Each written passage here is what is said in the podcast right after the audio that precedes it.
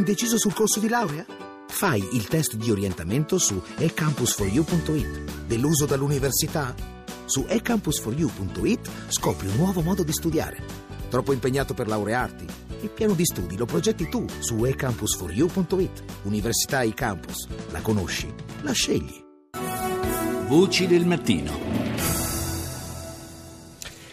Sono le 6, 6 minuti e 15 secondi. Buongiorno da Lorenzo Opice, benvenuti su Radio 1, benvenuti alle voci del mattino. Anche questa mattina un percorso fatto di fatti, di voci, di protagonisti dell'informazione eh, più eh, stringente. Iniziamo questa mattina, ovviamente avete già sentito nel giornale radio che ci ha preceduto, il giornale radio delle 6, in primissimo piano la situazione dei migranti. Una situazione eh, che si è sbloccata nelle ultime ore perché dopo la mezzanotte eh, Austria e Germania hanno annunciato di aver aperto le frontiere ai eh, migranti ed è arrivato un primo autobus carico di profughi dall'Ungheria che ha raggiunto la frontiera con l'Austria dove eh, sono attesi i migranti dai volontari della Croce Rossa di Vienna. Questi ultimi sono pronti quindi ad accoglierli nel campo di Nickelsdorf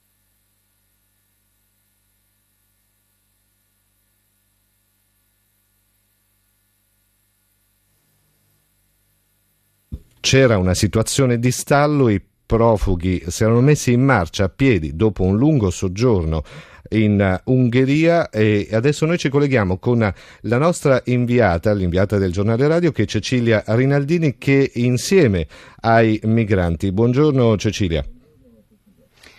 Buongiorno Lorenzo, a te e agli ascoltatori da parte mia e da parte di Stefano Capogna, la parte tecnica. Dove ti trovi esattamente in questi minuti Cecilia? Io mi trovo proprio alla frontiera tra l'Ungheria e l'Austria. Siamo arrivati anche noi incolonnati dietro agli autobus, alle decine e decine di autobus carichi di profughi che procedevano a 70 all'ora dalla città di Budapest e dai dintorni dove erano fermi gli oltre mille profughi che si erano messi in marcia a piedi, decisi a raggiungere comunque eh, l'Austria nonostante il divieto delle autorità di prendere i treni e eh, abbiamo visto delle scene bellissime. Scesi dal, dagli autobus, si abbracciavano, venivano accolti da tanti cittadini austriaci con cartelli che dicevano benvenuti in Austria, che li aspettavano con cose da mangiare, cose da bere, dell'acqua.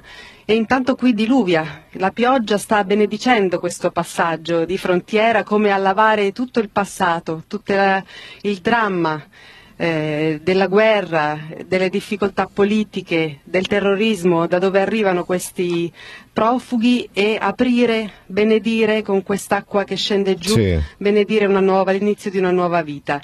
Sono scesi dai, dagli autobus proprio sulla frontiera e hanno cominciato a camminare a piedi per attraversarla. Dall'altra parte immagino, ancora non siamo riusciti a, ad arrivare dall'altra sì, parte, sì, sì. li aspettano altri autobus per portarli al campo che tu nominavi a Nickelsdorf.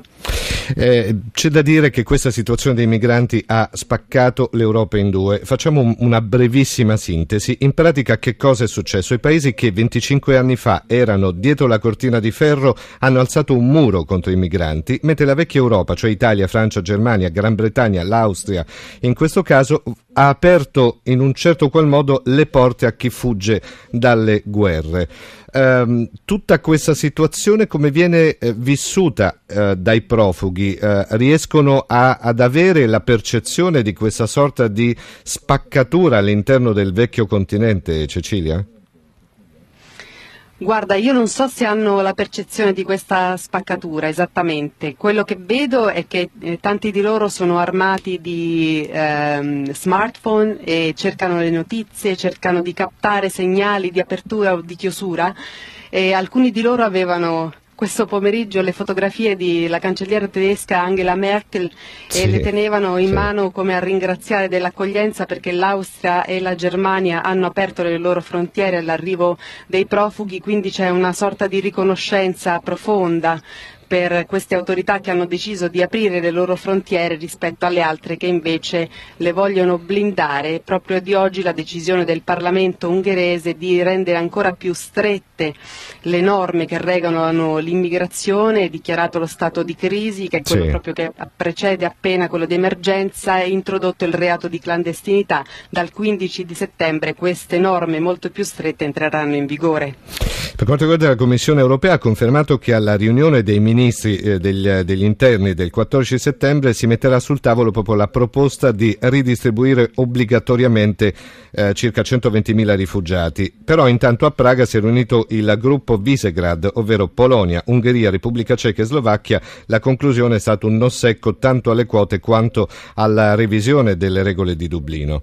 Eh, questo ci fa capire un po' anche la situazione all'interno dell'Europa. Certo è che adesso per i migranti che da giorni appunto stazionavano a, in Ungheria possiamo dire Cecilia, tu che li hai visti, hai modo anche di, di, di, cogliere quella che è l'emozione palpabile di queste persone, adesso si apre una sorta di vita nuova con l'arrivo in Austria? Io direi proprio di sì, non si fermeranno in Austria, immagino che nel giro di, di poche ore o di pochi giorni proseguiranno, eh, la Germania appunto ha già detto che ha le, le porte aperte, eh, diversi di loro proprio qui sul confine mentre scendevano sotto la pioggia mi dicevano sì se la Germania ci fa stare bene se no proveremo in, in Olanda, se no proveremo in Svezia, alcuni avevano dei parenti già per esempio in Norvegia, ma al di là di dove andranno, intanto sono contenti di essere usciti dall'Ungheria che li aveva tenuti in condizioni davvero disumane. Li abbiamo visti per giorni e giorni accalcati alla stazione Keleti di Budapest in, eh, senza nessun tipo di assistenza, senza nessun tipo di aiuto, quattro bagni chimici per oltre 2000 migranti, potete immaginare le condizioni in cui eh, stavano certo, tanti, ovviamente. tanti bambini. Una donna ha persino partorito nel sottopassaggio dove si trovavano perché lei dice un'ambulanza non l'ha voluta portare portare in ospedale e ha partorito grazie all'aiuto di alcuni volontari in mezzo alla sporcizia. Immaginate, in mezzo a questo degrado la luce di questa bimba chiamata appunto poi Speranza, proprio in segno, in segno di positività rispetto a tutto questo disastro che si stava vivendo in Ungheria e con la preoccupazione di essere bloccati qui e di vedere infranto il loro sogno che li guidati fin da quando hanno lasciato i loro paesi, il sogno di raggiungere un'Europa accogliente, un'Europa dei diritti diritti e della democrazia che vedevano negata, negati nel loro paese. È indubbio che la speranza, questa speranza che ha dato il nome a questa bambina, si apre negli occhi dei migranti, non è una situazione semplice, non è facile assolutamente, la, la, la situazione è in continuo, come dire, possiamo dire, un'evoluzione continua. Eh, noi la seguiremo ovviamente anche tramite te che ti trovi sulla, sul campo, tramite gli altri nostri colleghi nel corso dei giornali radio. Io ringrazio a questo punto Cecilia Rinaldini, inviata del giornale radio. Eh, grazie ancora Cecilia, buon lavoro.